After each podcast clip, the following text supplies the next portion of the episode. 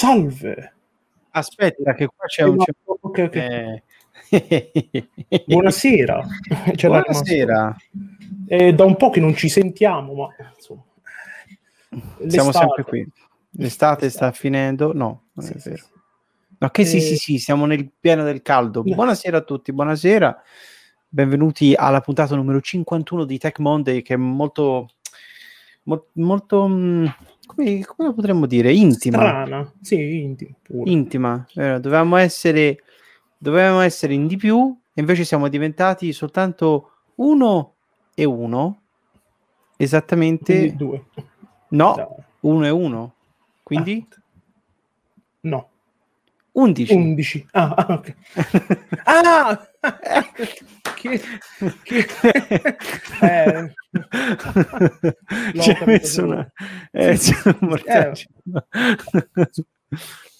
Undici come gli anni miei. Non credo. No, va bene. E 11 come l'ultima versione del sistema operativo di casa Redmond, Windows 11, del quale parleremo stasera in maniera abbastanza dettagliata, perché credo che sia un pochino la grande news della settimana, ma comunque del periodo, in un periodo in cui stanno sostanzialmente tutti zitti. Correggimi se sbaglio, ma ecco, i grandi novità non è che... Sarà l'estate, sarà il caldo. Di solito le cose si fanno in autunno, magari primavera c'è qualcosa, si arriva giusto a giugno che c'è le 3, ma poi dopo le 3 a giugno c'è anche il Mobile World Congress, ma quest'anno c'è stato? Non mi ricordo.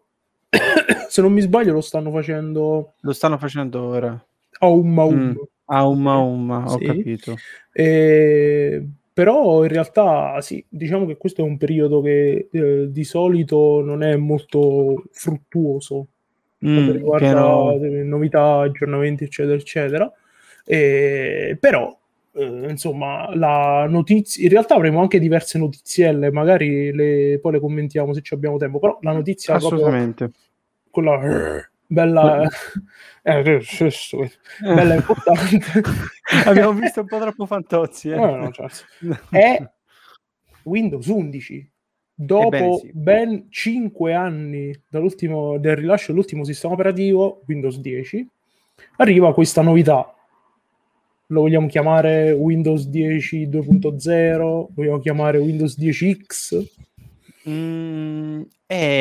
Allora, non possiamo chiamarlo Windows 10X, perché Windows 10X era la sfigata versione di Windows che doveva essere per i nuovi dispositivi, specializzata per i dispositivi touch, 2 schermi, roba particolare, insomma non la solita architettura o desktop o notebook tradizionali, che non hanno fatto, hanno scartato tutto, hanno detto mettiamo tutto in Windows, via Windows 10, facciamo Windows 11, finita così. E è finita, cioè ancora no, perché prima che credo che esca alla fine di quest'anno in maniera ufficiale. Adesso vediamo tutto, ma ce ne vorrà ancora un po'. Ce ne vorrà ancora, sì. Ed è finita l'epoca che io personalmente pensavo sarebbe stata quella del software as a service di Windows 10, che pensavo fosse la fine di Windows come lo conosciamo, ma non in maniera negativa, specialmente credevo semplicemente che mantenessero il nome Windows 10 oppure Windows e basta, e facessero aggiornamenti iterativi come stanno facendo da 5 anni a questa parte, magari ogni 6 mesi, magari ogni anno. Però ecco, non mi aspettavo questo cambio così diciamo radicale. Che sì, in realtà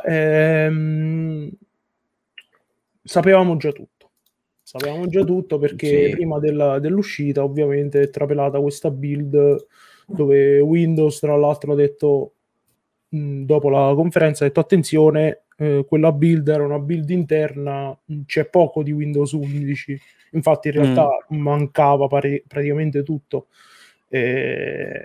Però in realtà le notizie più importanti le avevamo viste prima della presentazione, c'è stata giovedì scorso, per cui diciamo che un minimo eravamo preparati. In realtà poi la presentazione, devo dire, è stata anche abbastanza carina.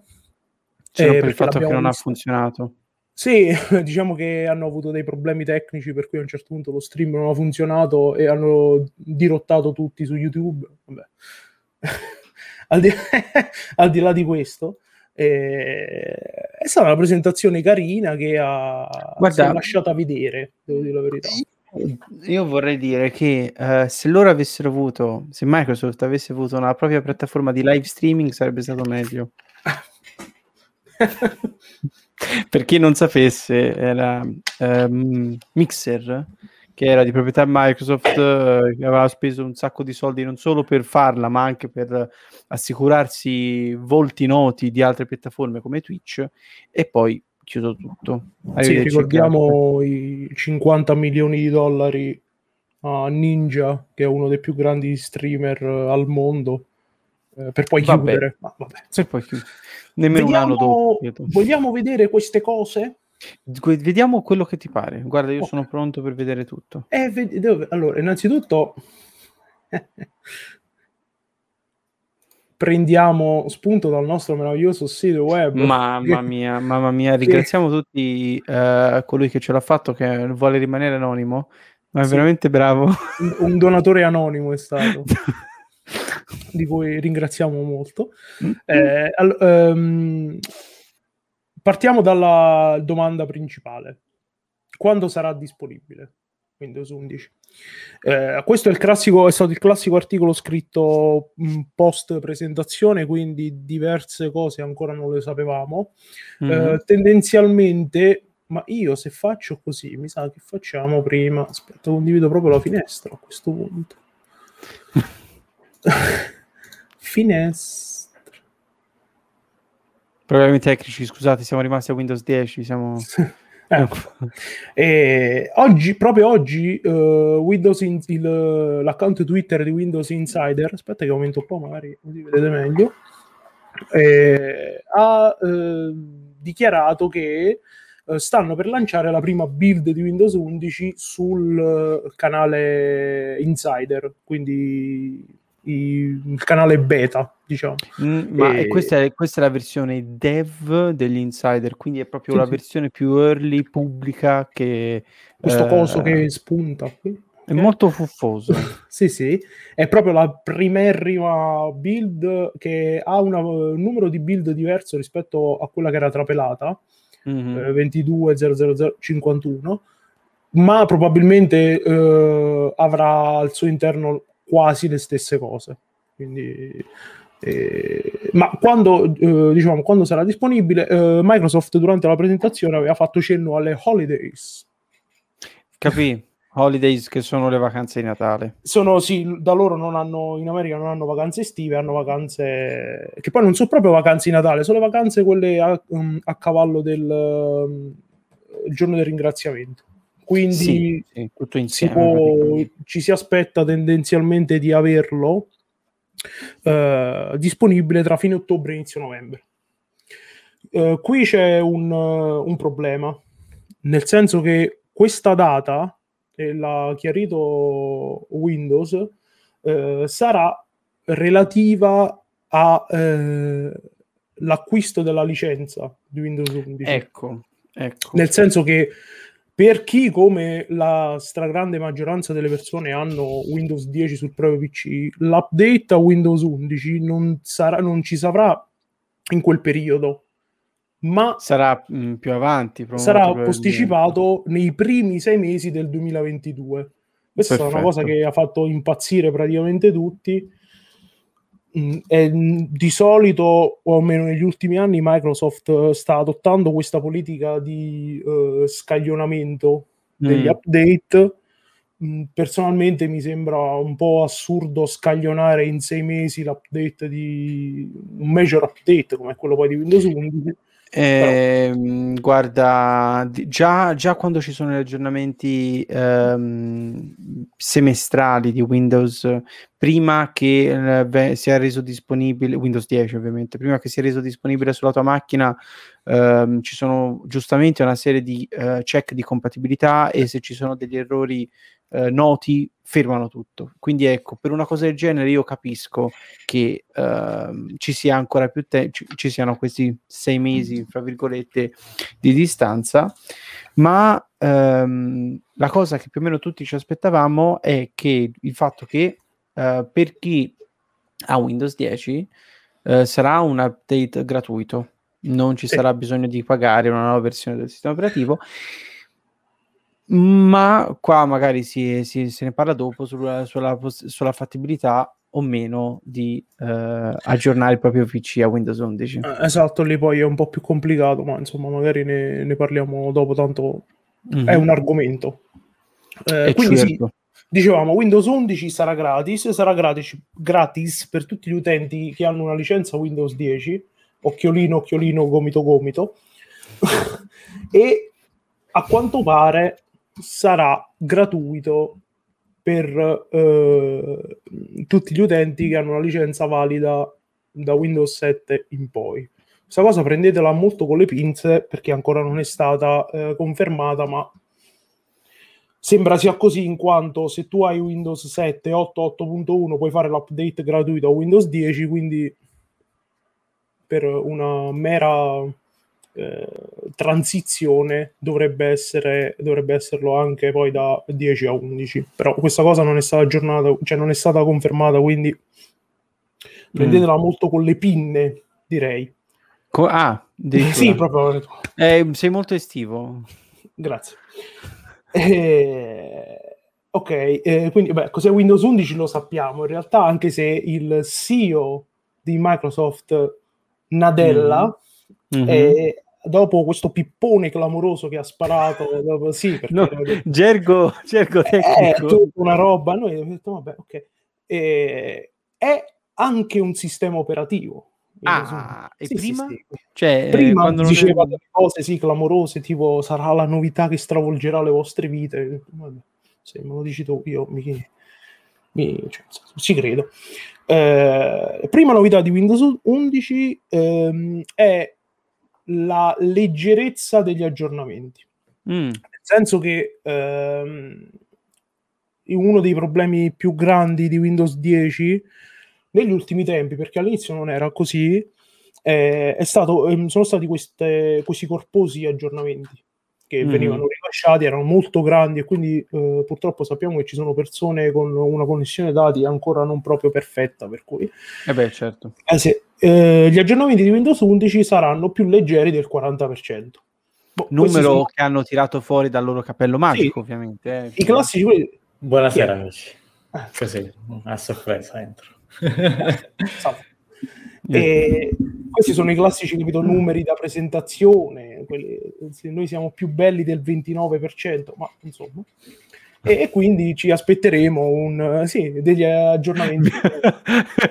Questo più belli del 29% mi piace molto, sì. Lo utilizzerò quando magari troverò una persona del mio passato e fa ma ti vedo migliorato, sono più bello del 29%. Guarda che mica ti ho detto cazzo, ecco. Aggiungerei sono numeri che colpiscono. La prima differenza grafica rispetto a Windows 11 è questa dock, che non ci sarà più una taskbar, intendiamo tradizionale, ovvero quella sotto, in basso, sì, con tutte le vostre applicazioni, con le iconcine che vi tirate dietro da Windows XP sulla destra, no? E il menu start. Adesso start. Diciamo che la funzione è sempre la stessa, si chiamerà dock invece che taskbar, e avrà il tutto spostato verso il centro, come vedete qui nell'immaginetta. Come? Immaginetta. Io però qui devo fare una piccola aggiunta. Lo sapevo. Io perché questa me la sono legata al dito in una maniera clamorosa. Purtroppo io ho il brutto vizio, un po' old school, di abilitare l'opzione di mettere i tastini piccoli e visualizzare il titolo della finestra, perché a me piace a colpo d'occhio sapere cosa ho aperto e magari ho n finestre dello stesso programma, ma io voglio vederle tutte e n lì sulla taskbar, non mi frega niente che c'è lo spazio, che mi piace occuparlo, non mi piacciono queste troppo minimali, preferisco una cosa un po' più pratica. Ecco, hanno tolto quelle opzioni, quindi sono rimaste, è rimasta solo l'opzione, di fatto, quantomeno per adesso, solo l'opzione di visualizzare l'iconcina come il default di Windows 10 o anche che era Windows 7, ecco. Però hanno tolto questa opzione che a me pesa un po'. Io, ma posso dire una cosa? Dimmi una cosa. Questo Windows 11 l'ho già visto da qualche parte, ecco qua. E si chiama KDE. Sì, è lui. Esatto. È proprio lui, è un, per chi non lo conoscesse, KDE è un desktop environment Linux e è uguale, io non l'ho mai sopportato. Una roba. Guarda, guarda. Lui. Sì. Molto simile. Sì, cioè, sì. No, ovviamente non c'è la dock, c'è soltanto un menu application che è molto più simile al vecchio tradizionale. I colori e lo stile, però, è quello. Sì, è molto simile. È uguale, è incredibile.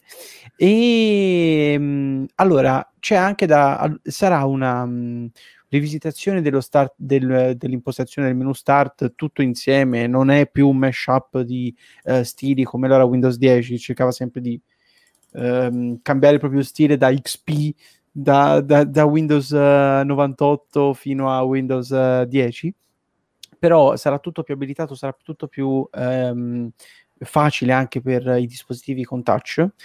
Però una cosa che non mi piace veramente, cioè, e non capisco per quale motivo sia una limitazione, ci saranno ovviamente le versioni Windows 11 Home e le Windows 11 Pro.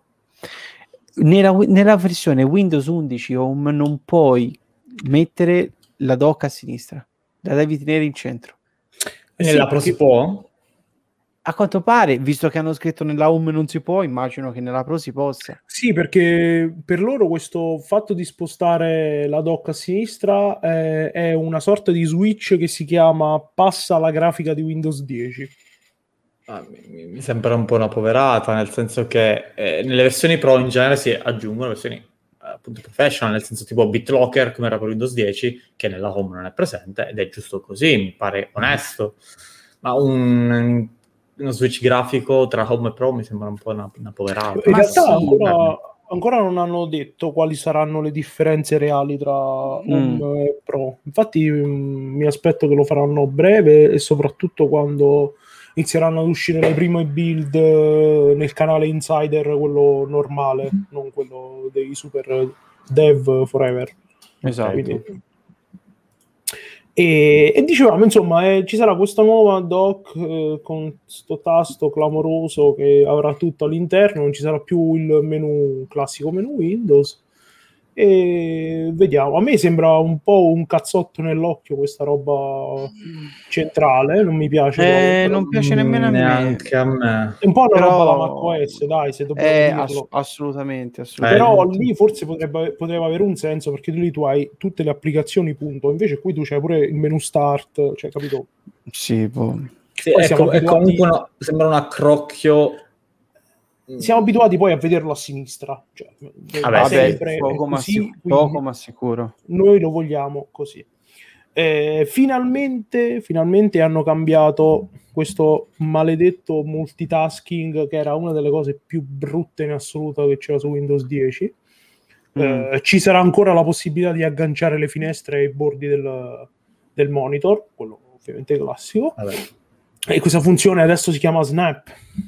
Ovvio, capito? Si chiamano perché un po' si snappa, esatto.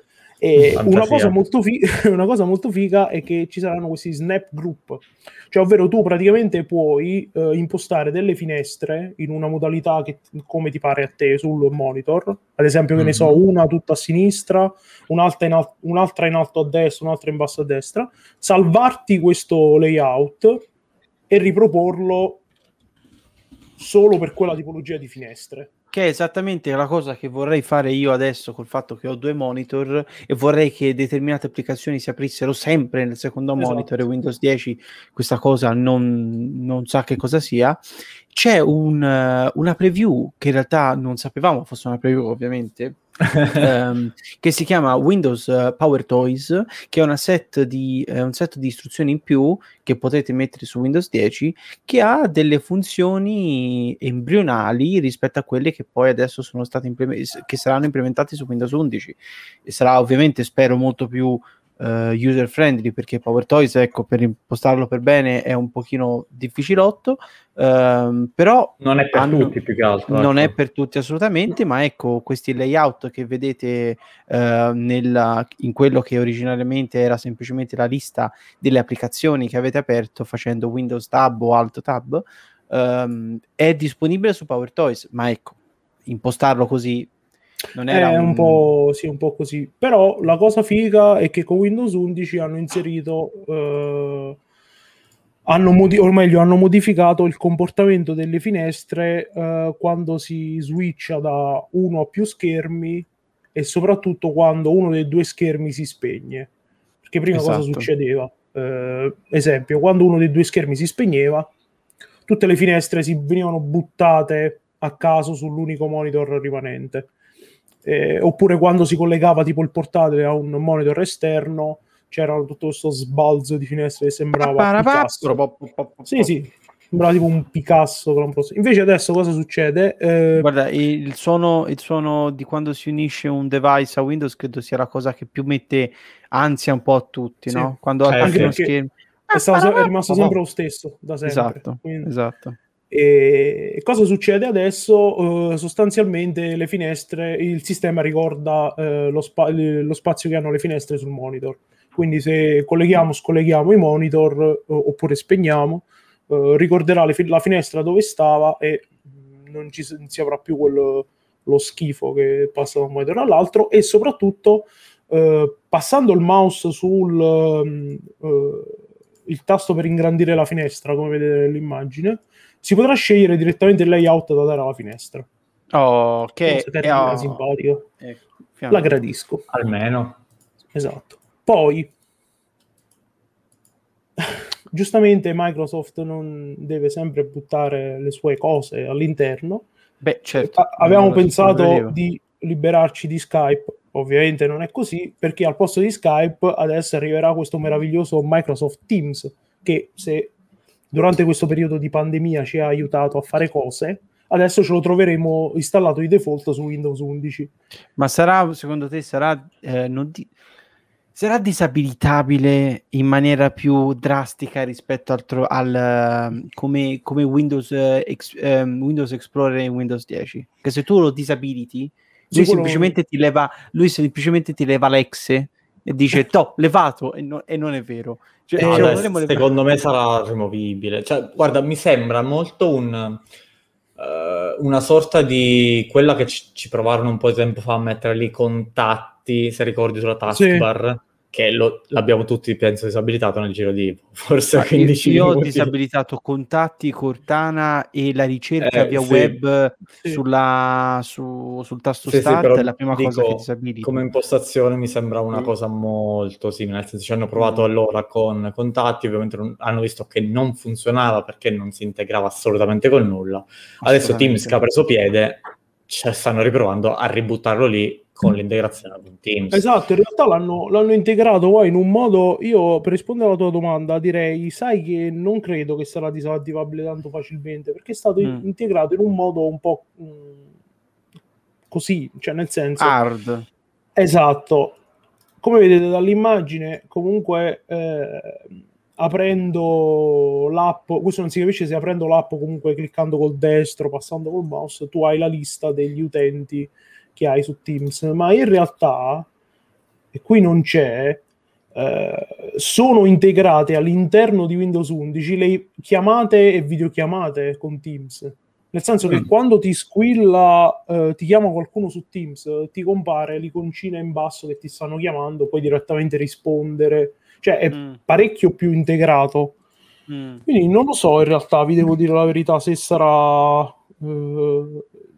escludibile o meno, anche perché pesa una fracca Teams, cioè nel senso dicono che il nuovo Teams sia più leggero al Teams attuale. Ecco, sui 40% ho letto un altro 40%, bravissimo, un altro 40% più slim, perché leva non verrà più fatto in Electron, però ecco, sono tutti rumor. Guarda, ti dico che se tu una balena la fai dimagrire, diventa un delfino, ma pesa sempre una marea, cioè, quindi... Ma pesa sempre una marea... Ragazzi, possiamo chiudere qui la puntata. Io ma direi di sì. Tra l'altro non era neanche voluta. Capito?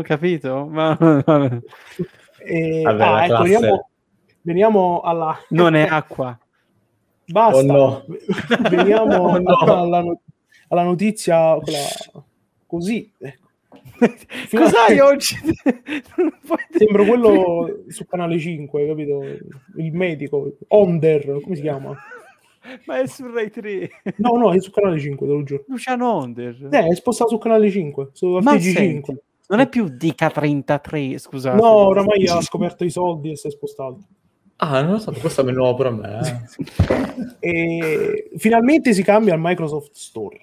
Quello schifo che era uno schifo. Meno male. Ha fatto di cose aperte, cioè, vabbè, cambia. Cambia per due motivi. Vai. Il primo motivo è perché si troveranno molto più facilmente diverse app e programmi famosi, tipo durante la presentazione facevano l'esempio di Adobe Creative Cloud, che adesso non si trova sul Microsoft Store, e quindi tutte le tue applicazioni, secondo loro, si possono scaricare direttamente dallo store. In realtà questa cosa è figa, perché lo store poi si gestisce automaticamente gli aggiornamenti, eccetera, eccetera, come dovrebbe fare quello di adesso, solo che lo fa un po' a caso. Verrà ovviamente migliorata a livello grafico, ma soprattutto ci sarà questa integrazione con... l'App Store di Amazon, che è una cosa che non mi torna proprio mai. Ma in che senso Amazon? Scusatemi, questo, cioè, adesso è stata una partnership un po' strana. A parte che l'App Store di Android, quindi Google, però di Amazon con Microsoft hanno fatto il crossover della generazione. Però sta di fatto è che, Dio mio, ma l'ultimo Surface Duo è Android. Ha il skin launcher Microsoft, però è Android. Ma perché ci devi mettere nel mezzo lo store di Amazon? Allora, io ti dico... Scusami, Giallo. No, prego. Google, secondo me, gli ha dato un grande... due picche. Cioè, nel senso... Guarda, io non riesco a capire. È la stessa mia impressione, cioè nel senso loro avevano intenzione, tra l'altro si sta avverando quello che dicevamo io a Fabrizio, ma va bene, continuiamo ad andare avanti su questa scia. Qual è la cosa che tra un po' unificheranno tutto forever. Sì. Loro avevano già intenzione di fare questa cosa, un po' come succede sui Mac con processore M1, no? Solo che loro però hanno voluto fare una cosa più estesa, praticamente tutti coloro i quali potevano far girare Windows 11, ed è giusto.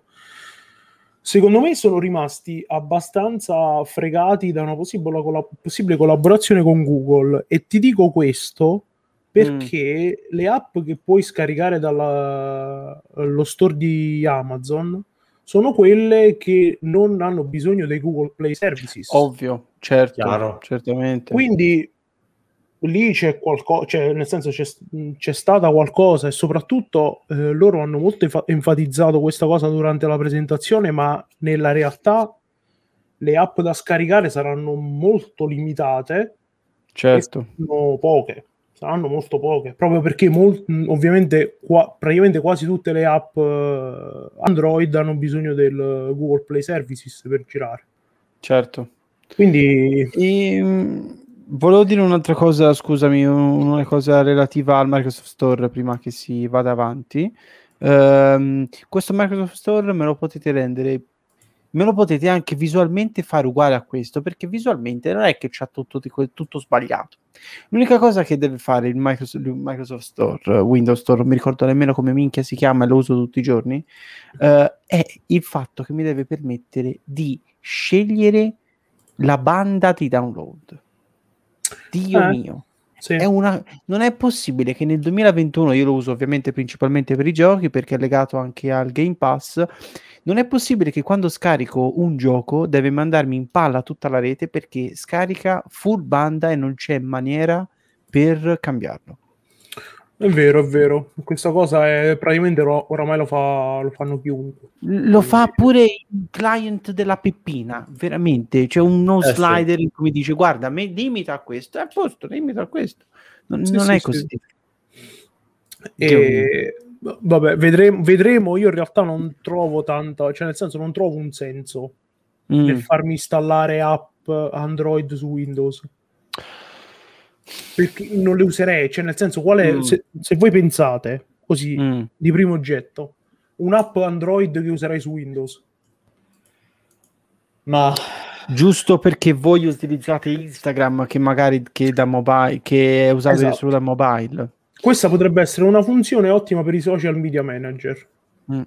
Sì, vabbè, guarda, io capisco la mossa che effettivamente può essere carina per rendere il più appetibile possibile Windows, ma nel caso d'uso rimane comunque molto limitato. Però è veramente una cioè stanno cercando di cavalcare l'onda dell'integrazione che c'è fra macOS ed iOS, però con una pezzettata incredibile, perché ovviamente Windows Store non c'è, scusate, Windows Mobile non esiste più, e hanno questa pezzottata qui che io veramente non... ma guarda, un'altra cosa che secondo me stanno cercando di fare, scusa Giallo, è ovviare un po' al problema delle app su touchscreen di Windows, nel senso che vedi un Surface Go, che sarebbe è un po' il mio sogno bagnato, lo dico se non facesse schifo costasse troppo, sì. Oltre il prezzo, però dico, se tu provi a usare Windows con touchscreen ti rendi conto subito che gran parte delle interfacce, comunque delle app, dei programmi che ci siano, non sono adatti al touchscreen. Quindi magari integrando app Android, ecco che quelle sono praticamente solo per touchscreen, quindi secondo me andrebbero ad ovviare anche a... Qua secondo me ci stanno già lo stanno già ovviando questa cosa con il redesign che stiamo vedendo, perché questo redesign è tutto dedicato a app e non è semplicemente per il sistema operativo e le interfacce in sé del sistema operativo, ma dell'usabilità delle cose all'interno. Quindi, a meno che ovviamente non si parli di di Firefox, che ha i tempi di sviluppi che ha appena rifatto l'interfaccia, ma prima che faccia una cosa per desktop relativa al touch ce ne vuole. Se parliamo di Edge, sicuramente troveremo un'interfaccia che sarà molto utilizzabile per il touch, non solo con la penna ma anche con le dita. Ma a proposito di questo, adesso ve lo faccio vedere adesso.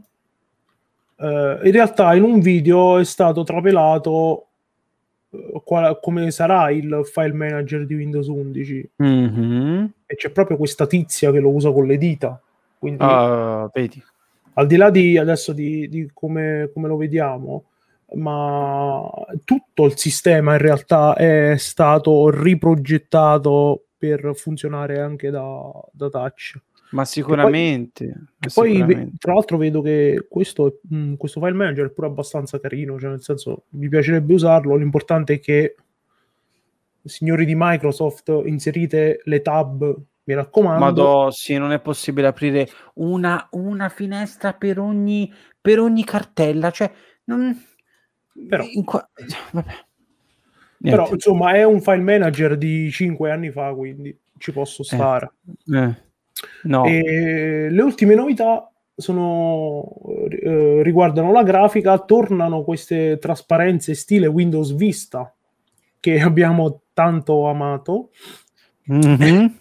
e tornano i widget che abbiamo tanto usato, che però non si che però prima si chiamavano gadget e sì, ora adesso si chiamano widget. Sempre loro sono, certo, sì. Certamente. Lato gaming ci sono poche novità ma buone. Mm-hmm. La prima è che finalmente hanno inserito una modalità per sfruttare l'HDR sui monitor che lo supportano e in maniera automatica, quindi non dovrà essere nemmeno attivata né dagli sviluppatori né da chissà cosa, quindi ecco, speriamo che il risultato finale sia buono, perché ecco, è una feature completamente automatica. Sì, e poi rivisiteranno un po' l'app Xbox. Mm-hmm. E all'interno avrà finalmente integrato l'Xbox Game Pass, che però, perdonami, ma io l'ho utilizzata l'app Xbox quando avevo il Game Pass e a me pare anche ancora abbastanza integrata, cioè non riesco a capire di che integrazione si parla in più. Non si sa, perché in realtà non l'hanno fatta vedere durante la presentazione. Certo. Perché quindi, l'unica cosa è che, ad esempio, magari parlo del gioco che ovviamente ho, Sea of Thieves, quando adesso vai sulla pagina di Sea of Thieves per installarlo, per avviarlo, ti dice acquista, oppure se già lo hai ti dice sicuramente ti dice direttamente apri, però anche se hai il Game Pass ti dice incluso con Microsoft Game Pass, quindi non riesco a capire in cosa debba essere più integrata rispetto al Game Pass. Guarda, su questo non lo so, perché ripeto, seguendo la presentazione ne hanno parlato veramente molto molto poco. Mm-hmm. Hanno fatto vedere poco. Mm-hmm. Per cui sì, era molto, cioè abbastanza fuffetta, come sì, ma in realtà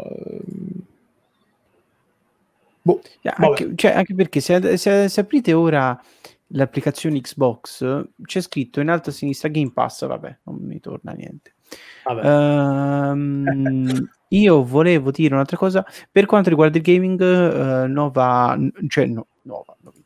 Questa è una specifica che fa parte delle DirectX 12, che ormai qualche anno che si trovano disponibili schede video che supportano DirectX 12. Hanno fatto poi anche DirectX 12 Ultimate, che ha altre specifiche, ma ecco, questa rientra nella versione anche più da barboni.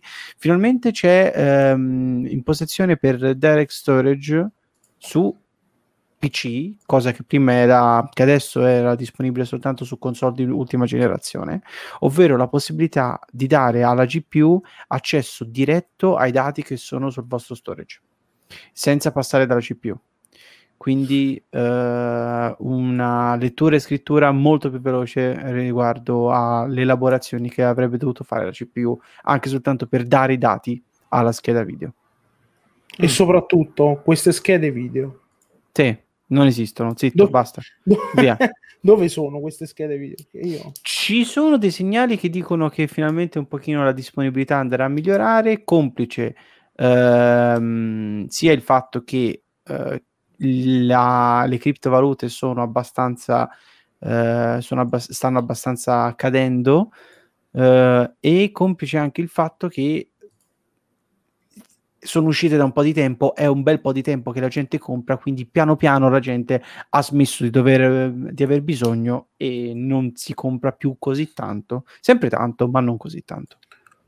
Speriamo. Sono un po' titubante. Io pure, ma ammetto. Vabbè. Arriviamo al punto dolente della cosa. Eccola qua. Perché prima o poi avremmo dovuto trattarlo così. No, ma certamente, sono pronto, c'ho i coltelli. Prendiamo sempre l'articolo del buon Smart World. Di default, Windows 11 girerà su X processori, eccetera, ed ha dei requisiti minimi. In realtà questi requisiti minimi sono molto bassi. Accessibili. Perché vediamo, nel caso di portatili basta che sia un display da 9 pollici, una CPU da dual core da almeno 1 GHz, 4 GB di RAM, 64 GB di archiviazione, quindi. E questo TPM che adesso ne parleremo. Ma I requisiti per far girare Windows 11 a pieno delle sue potenzialità sono diverse. E infatti c'è una lista di processori, aspetta che adesso li prendo tutti quanti, una lista di processori qui compatibili con Windows 11 che fanno storcere un po' col naso. C'è da dire che ovviamente si parla sia degli Atom che dei Celeron che dei Pentium, che sono veramente il fondo del barile, ma sono tutti di ultima generazione anche in queste gamma un po' così. E quando si parla dell'Intel Core, che è la piattaforma che più conosciamo, si nota che si va soltanto dalla ottava generazione in su, quindi roba di 3 anni fa. Massimo. Esatto, per AMD in realtà stessa cosa. Sì, Ryzen 3000, quindi l'anno scorso, giusto? O 2 anni fa? Oh, c'è anche il mio, volo. Eh beh, certo. No, il mio non credo ci sia. No. La tua 3000 no, c'è 2006. Sono già a posto, no, e c'è anche la lista dei processori Qualcomm supportati. Quindi. Ricordiamo che 7C, 8C, 8CX è la roba, sono i vari processori che stanno sui tablet Windows, giusto? Sì, sono processori comunque custom con architettura ARM, esatto, che insomma permettono di Windows girare, comunque usciti nell'ultimo anno, se non erro. Sì, forse 2 proprio. Non neanche più di tanto, ecco. La questione in tutto questo, tutto bello, tutto meraviglioso, la questione qual è? È che questo chip TPM 2.0 Trusted Platform Module. Esatto, è un po' il vaso di Pandora.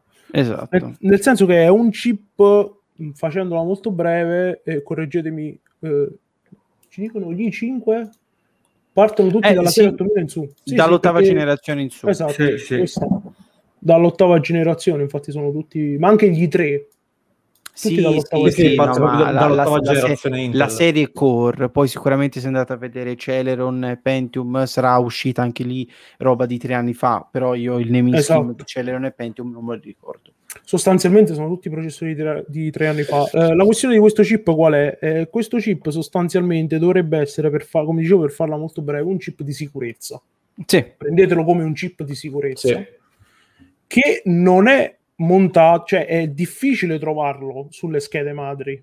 Non è una cosa molto a buon mercato trovarlo. O schede madri o processori, insomma. O processori, esatto.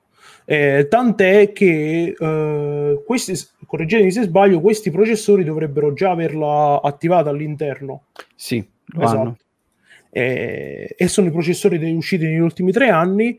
Windows Microsoft cosa consiglia? Una cosa che secondo me è sbagliatissima, nel senso che si possono comprare dei moduli da inserire sulla scheda madre per far sì che venga attivata questa funzione.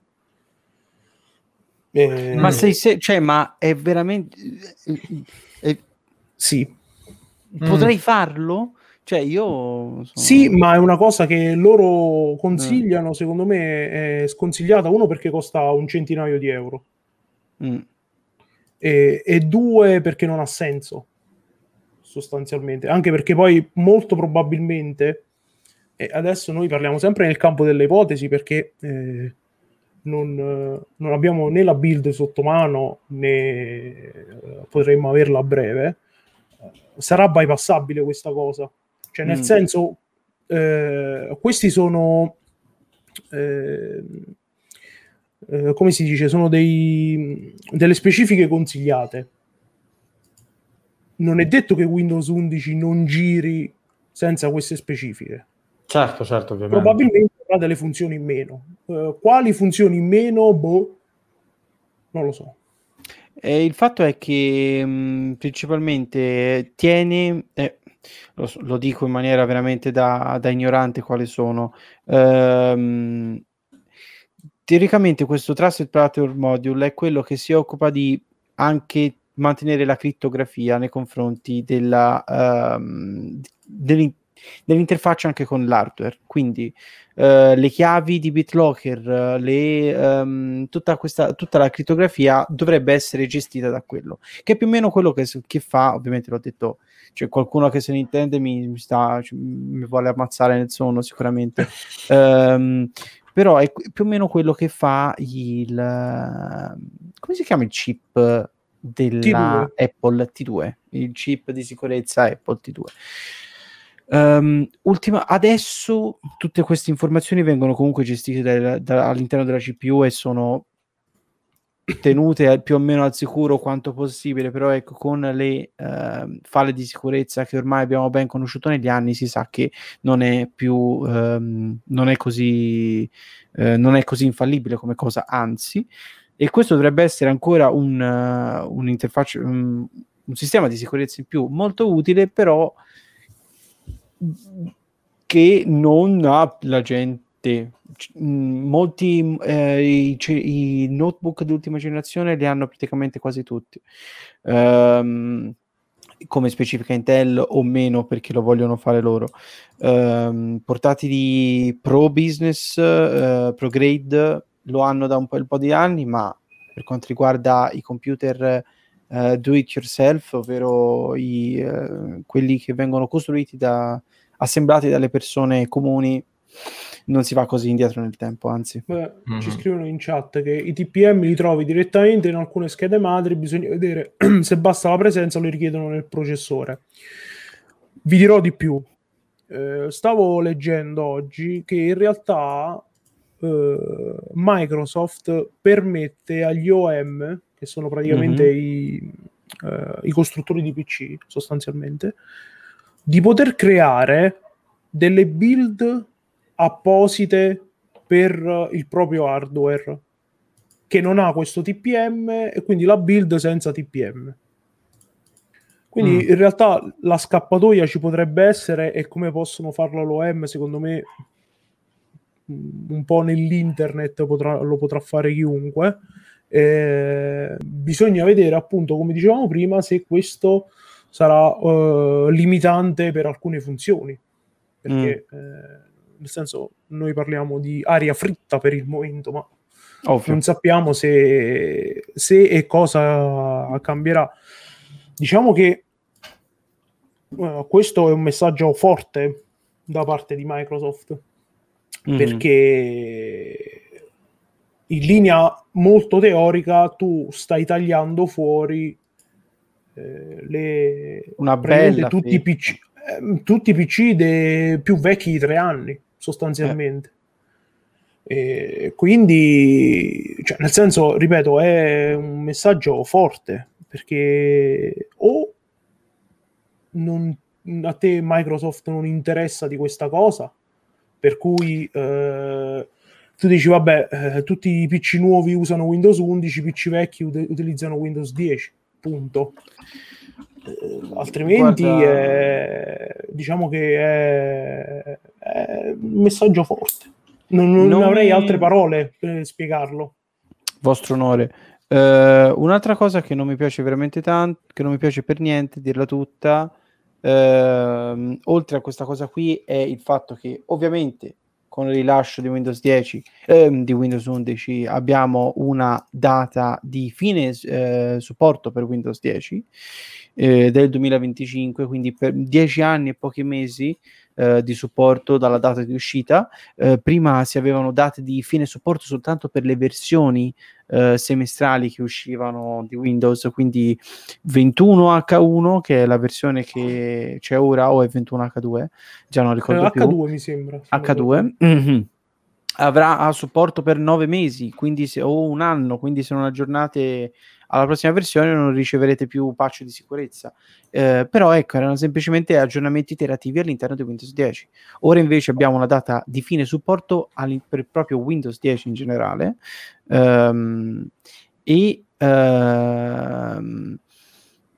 ecco, infatti Gianfranco dice: a me tutto ciò ricorda il casino del trusted computing ai tempi di Vista, con un pizzico di obsolescenza programmata, il manco Apple, esattamente. Vi ricordate UEFI e Legacy BIOS, che ovviamente erano tutte cose uscite dai tempi di Windows Vista /8. 7. 7 addirittura? Sì. Vista 7. 8. Scusate, io mi ricordavo, no, l'UEFI è uscito per Windows 8, se non ricordo male. No, non mi ricordo. Windows 7 si cominciava già a trovare. Mm-hmm. Vabbè, il fatto che Windows XP è stato supportato fino al 2014 è stata una pecora nera. Però aspetta, Windows XP, ok, ma ricordiamoci che è come se fossero uscite 3 versioni di Windows XP. Allora quei vari service pack, perché esatto. dal primo al terzo service pack, perché cambiava veramente da così a così. Esatto. Praticamente col terzo service pack Windows XP diventò il sistema operativo per definizione. Col secondo più che altro. Il terzo era più un raccoglimento di patch di sicurezza, però sì, effettivamente col terzo tra tutto. Esatto, quindi è come se fossero usciti sostanzialmente 3 Windows XP. Però diciamo che come tempo di supporto 10 anni sono molti. 10 anni sono molti, ma io ad esempio ora, siccome sono un appassionato di gaming, ovviamente utilizzo Linux su altri sistemi operativi, ma per giocare sappiamo tutti che Linux non è il massimo. Ho una data di scadenza su questo computer come lo conosco. Poi certo, è chiaro che credo che lo cambierò entro il 2025, però se lo volessi utilizzare come lo sto utilizzando ora e non volessi mai cambiarlo, cosa che in alcuni casi è anche fattibile, ho una data di scadenza che è più vicina di quanto si pensasse. E soprattutto, in realtà, perché poi molti si chiedevano, e secondo me è una domanda... Che cazzo c'è qua sopra? Oh, guarda, è una domanda legittima. Con i giochi next gen, che poi usciranno anche su PC, certo, è probabile che Windows 10 non sarà supportato. Quindi, no, dai, no, secondo me no. Secondo me invece sì. Perché ti diranno: guarda, tu devi utilizzare tot processore per far girare sto gioco, eccetera eccetera. E quindi in quel caso va da sé che non lo so, mi pare un po' bordo, è una roba molto estrema, cioè, ovviamente. Sì, non ce la vedo, ma... Però ti dico che da un'azienda che mi dice che secondo loro tutti i PC degli ultimi 3 anni vanno bene, gli altri no, insomma, potrei anche aspettarmelo. Sì, questa comunque sicuramente non è una buona mossa. Vedremo come evolverà. Vedremo, sì. Anche perché ovviamente poi Windows ha cercato di fare un po' chiarezza su questa cosa, pubblicando poi effettivamente quali sono secondo loro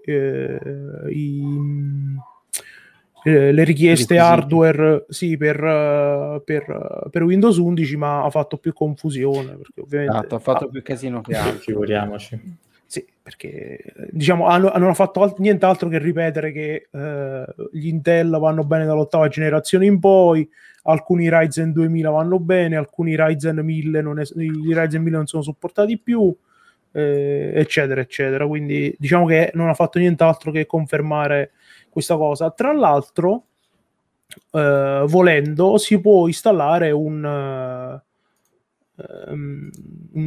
software per vedere la compatibilità del proprio PC con Windows 11, e vi faccio vedere dove scaricarlo.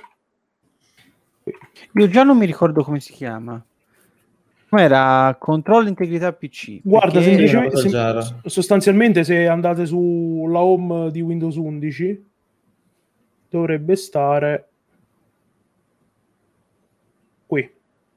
Verifica la compatibilità, scarica l'app. Io siccome leggevo di utenti che dicevano: guardate che la Trusted Platform Module è probabile che l'abbiate o a livello processore o a livello motherboard, ma che non l'abbiate aggiornata. Oggi ho passato gli ultimi 10 minuti prima della puntata a cercare di entrare sul BIOS e non l'ho trovato. Quindi io sono confirmed, lasciato comunque fuori. Vi vorrei far vedere una cosa, perché adesso...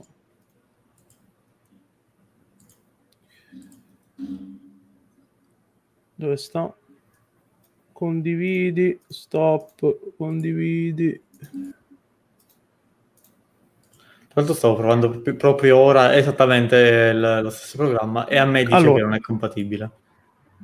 Parliamo di un PC che ha un Ryzen 9 3900X, 32 GB di RAM, 1 TB di SSD, ha una 2080 Super.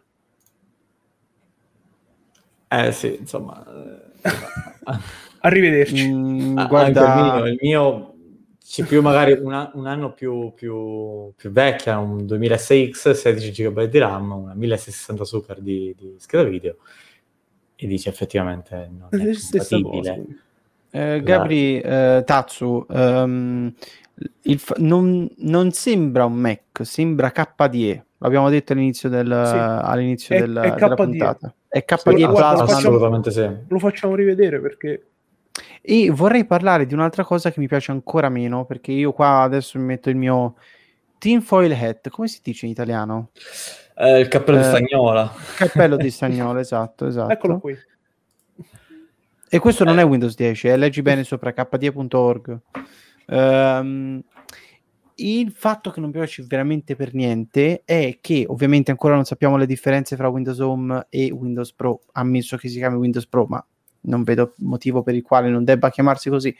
Per installare Windows Home è richiesta tassativamente una connessione internet per completare l'installazione, e va bene, dici per aggiornare, però ecco, non era mai stato possibile, diciamo che va bene. Esatto, nell'8% casi non ho connessione disponibile. Esatto, ma soprattutto non lo connetto a internet. Lasciami l'ultima versione dell'immagine di sistema, stai zitto un pochino. E per finire l'installazione serve entrare con un account Microsoft. Ecco, questa è una cosa che io non voglio. Assolutamente. Questo è confermato per ora soltanto per Windows Home, non si sa per Windows Pro. Però queste secondo me sono cosine che rimarranno, secondo me, magari solo per gli Stati Uniti.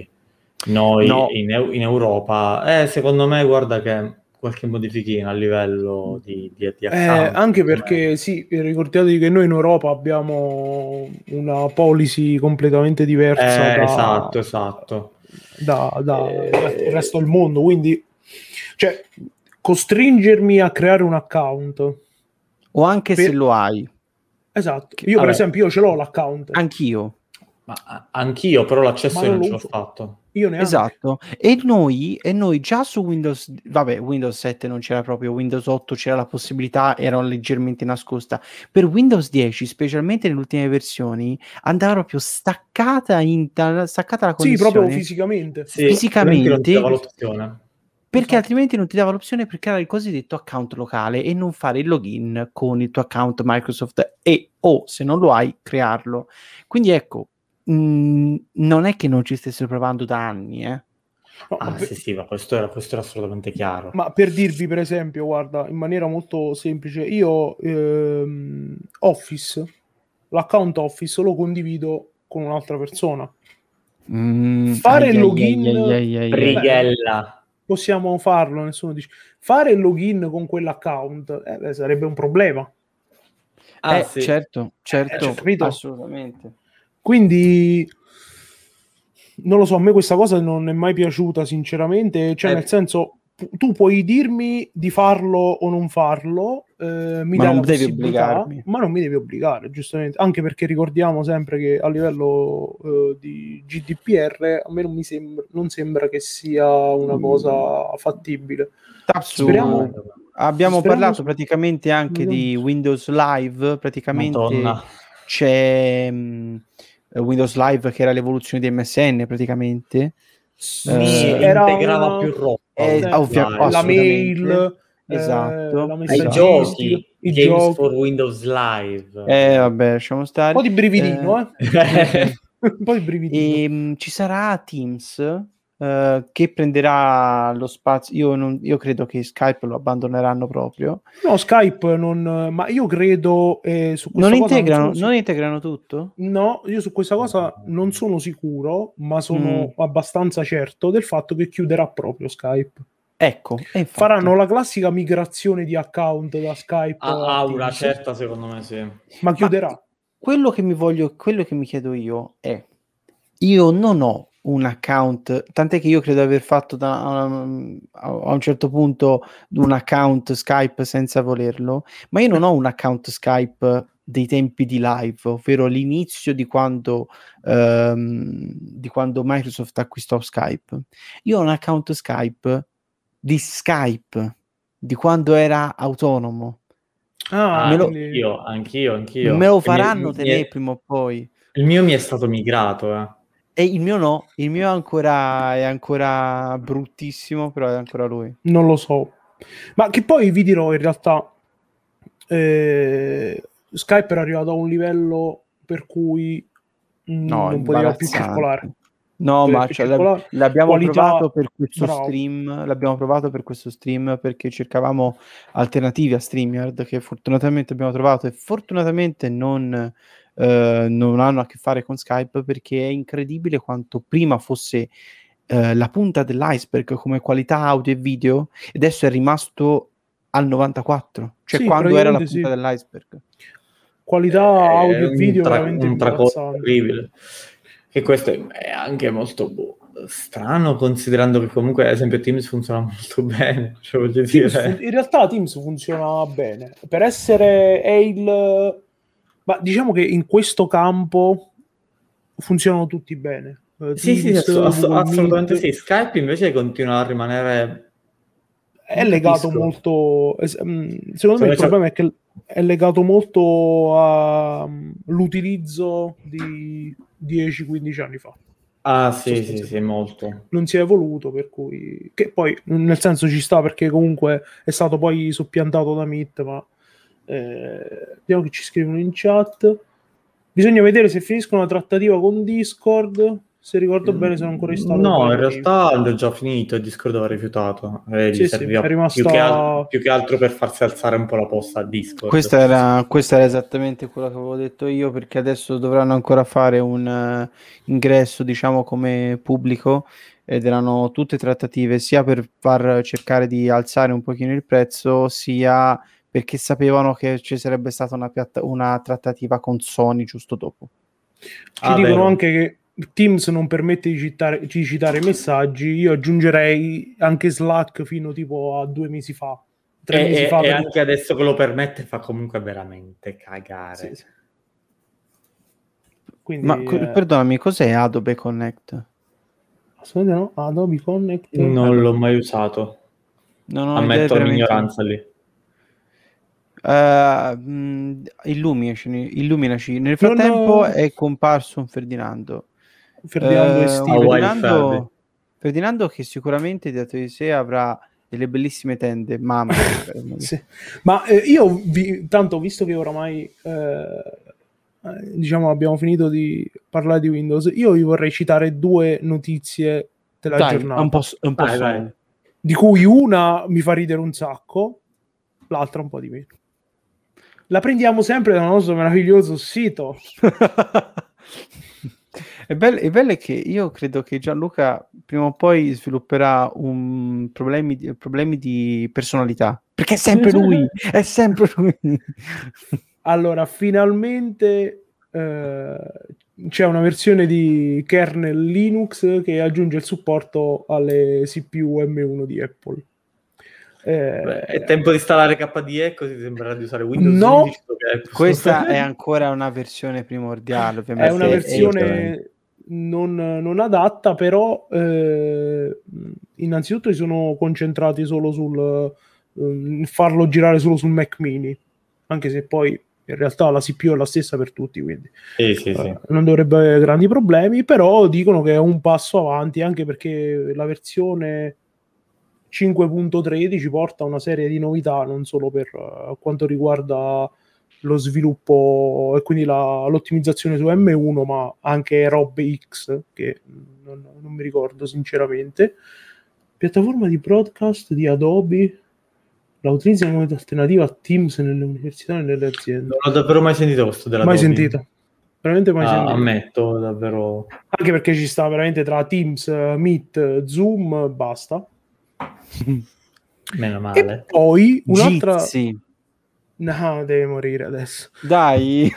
Un'altra novità che, di cui stavo scrivendo proprio sul sito, ma non ho finito. Ah, sei sempre tu, incredibile. È che... questa cosa fa ridere molto. Stanno per presentare OnePlus Nord 2. Vaffanculo, vabbè.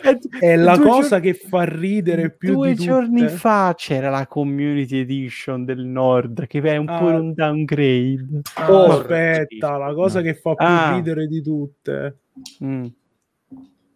è dove sta... Mm-hmm. Che non monterà una CPU Snapdragon.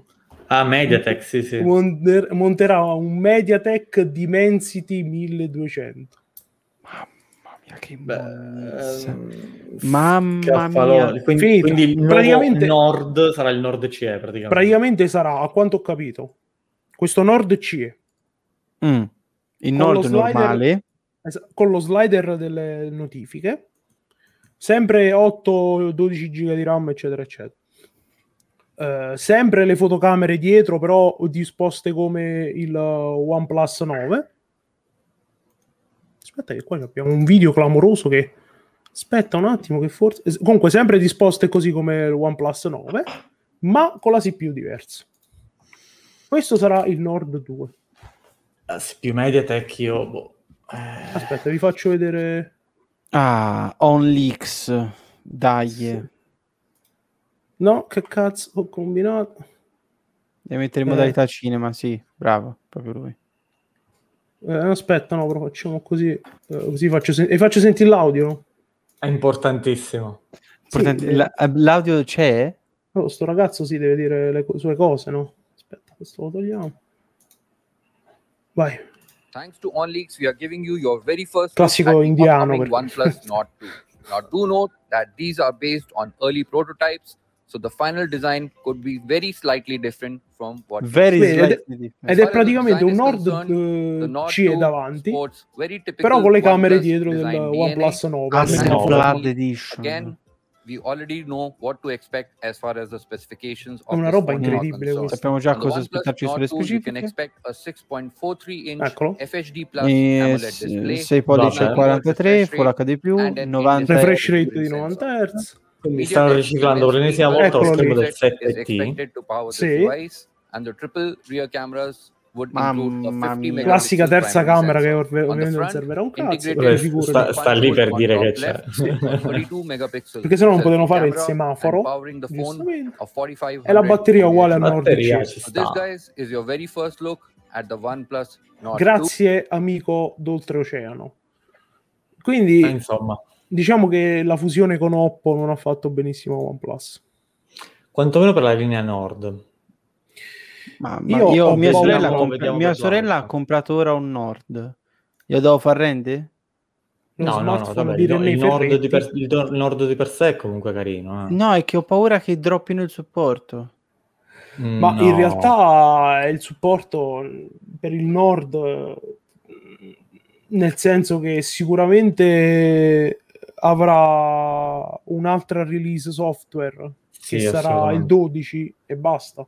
Cioè, nel senso, lui è uscito col 10, quindi ha già... Col 10? Sì, è uscito... Ha già 2 anni? È uscito... No, l'estate scorsa. È uscito con il 10.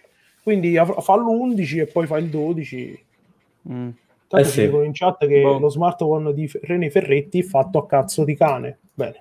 Mamma mia.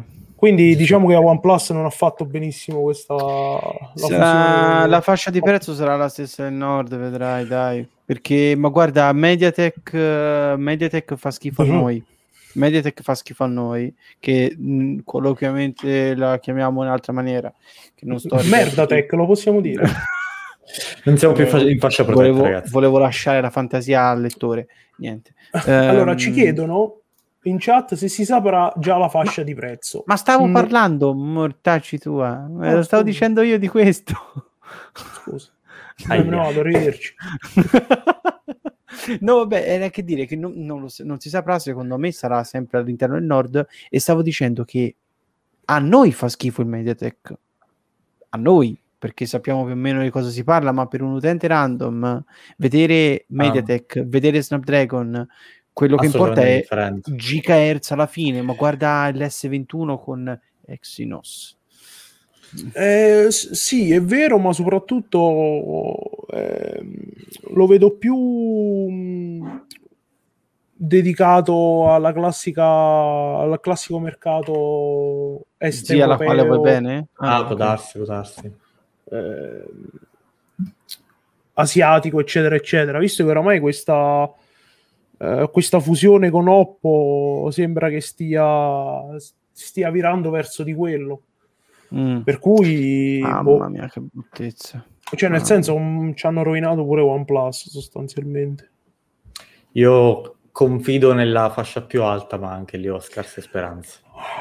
Sai che c'è? Che la fascia più alta, se lo trattano come il 9, è una fascia troppo più alta. Sì, no, cioè non c'è la via di mezzo. Già che rimanesse tipo l'8T, ad esempio l'8T adesso un anno di distanza, è assolutamente validissimo. Infatti è il go to, è un prezzo assolutamente competitivo.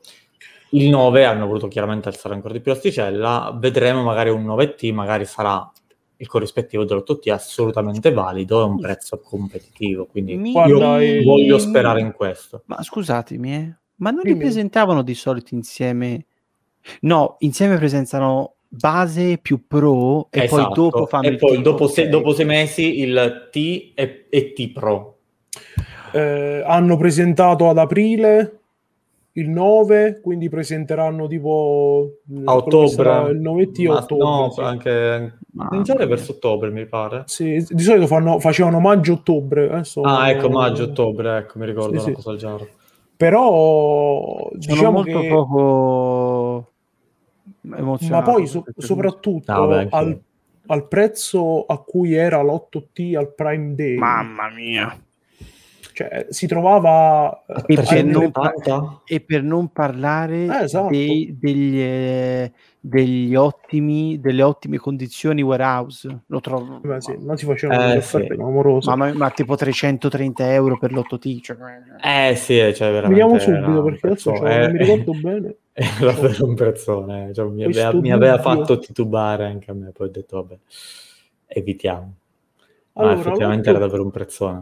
L'8T, considerando che, per chi non lo sapesse, l'8T di listino viene comunque nuovo, se lo si trova sulle 550-600 euro, quindi €358, ecco, l'828 appunto. Cioè, è il prezzo del nord adesso, quindi perché non l'avete preso?